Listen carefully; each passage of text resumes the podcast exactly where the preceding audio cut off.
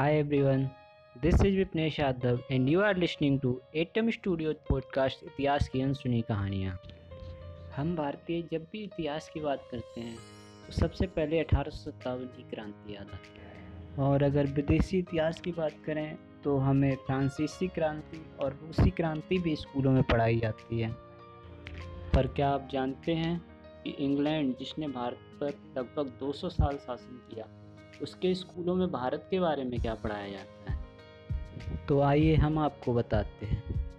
England में भारत के इतिहास के विषय में प्रमुखता तीन चीज़ें पढ़ाई जाती हैं। अठारह सौ सत्तावन की क्रांति, प्लासी का युद्ध और ब्लैक होल ट्रेजिडी। अठारह सौ सत्तावन की क्रांति और प्लासी के युद्ध के बारे में हम सब लोग जानते हैं। प्लासी का युद्ध ने ब्रिटिश हुकूमत की भारत में नींव रखी थी। पर हम में से कई लोग ऐसे हैं जो ब्लैक होल ट्रेजडी के बारे में बहुत कम जानते हैं। तो आइए आज हम ब्लैक होल ट्रेजडी के बारे में जानें। सोलहवीं सदी के अंत में फ्रांसीसी और ब्रिटिश कंपनियों की भारत में व्यावसायिक वर्चस्व स्थापित करने में होड़ लग गई।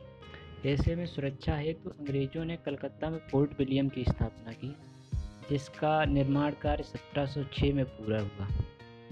यह किला कंपनी की जान माल और सैनिकों की रक्षा के लिए पर्याप्त था, परंतु धीरे धीरे कंपनी किले का विस्तार करती गई। उन्होंने हथियारों का संग्रह इकट्ठा करना शुरू कर दिया और सेना का आकार बढ़ाते गए। तत्कालीन नवाब नवाब सिराजुद्दौला ने किलेबंदी पर रोक लगा दी।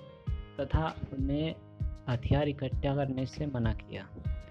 कंपनी ने नवाब का आदेश की अवहेलना कर दी तथा किलेबंदी बढ़ाते गए जिससे नाराज़ होकर नवाब सिराजुद्दौला ने सेना के साथ किले पर आक्रमण कर दिया। किले में उपस्थित ज़्यादातर सैनिक जान बचाकर भाग निकले। नदी और समुद्र के रास्ते अधिकारियों ने दूसरी जगह पर जाने का निश्चय किया। किले की सुरक्षा की जान, ज़िम्मेदारी, उस समय के एक ब्यूरोक्रेट जॉन हॉलवेल के हवाले सौंप दी गई। ज़्यादातर सैनिक नवाब के आने से पहले ही अपनी जान बचाकर नदी के रास्ते भाग निकले। नवाब की सेना के आगे बचे हुए सैनिक सामना ना कर सके। नवाब की सेना ने दीवारें तोड़कर किले पर कब्जा कर लिया। जॉन हालवेल ने बाद में अपनी किताब में लिखा कि कुल 146 कैदी नवाब के सामने प्रस्तुत किए गए। नवाब ने सभी को सुरक्षा का उसके बाद नवाब बंदियों को अपने मातों के सहारे छोड़कर विश्राम करने चले गए। नवाब के जाने के बाद कुछ सैनिकों ने लूटपाट मचाई, जिसमें गर्मा गर्मी के बाद एक अंग्रेज़ सैनिक ने एक भारतीय सैनिक की रिवॉल्वर से गोली मारकर हत्या कर दी। इस घटना के बाद नवाब के मातहतों को सुरक्षा की दृष्टि से इतने अधिक कैदियों खुले में छोड़ देना ठीक नहीं लगा।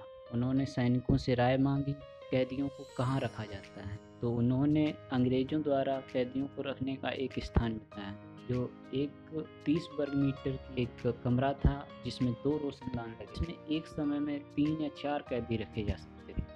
मातहतों ने कैदियों को उसी काल कोठरी में बंद करने का आदेश दिया। सभी कैदियों को उसी काल कोठरी में बंद कर दिया गया। सुबह जब काल कोठरी खोली गई तो उसमें से ज़्यादातर सैनिक मर चुके थे।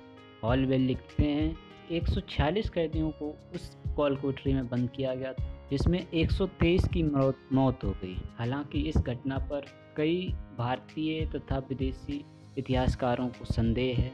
उनका मानना है कि इतनी बड़ी संख्या में मौत नहीं हुई थी। हाल बेल ने भी अपनी किताब में जिन मृतक व्यक्तियों का ज़िक्र किया है, उनमें से कई तो युद्ध के दौरान मारे गए थे और कई अपनी जान बचाकर भाग निकले थे। इतिहासकारों का अनुमान है कि कुल लगभग सड़सठ कैदी बंद किए गए थे, जिसमें सैंतालीस कैदियों की जान चली गई। हालाँकि आज भी इस घटना पर इतिहासकारों की एक मत राय नहीं हो मरने वालों की संख्या चाहे जो भी हो, इस घटना के बाद अंग्रेज़ों में बंगाल के नवाब के प्रति गुस्सा फूट फूट कर भर गया। सत्रह सत्तावन में प्लासी के युद्ध के दौरान क्लाइव लॉयड ने नवाब सिराजुद्दौला को करार यहाँ तथा भारत में अंग्रेज़ी हुकूमत की नींव रखी।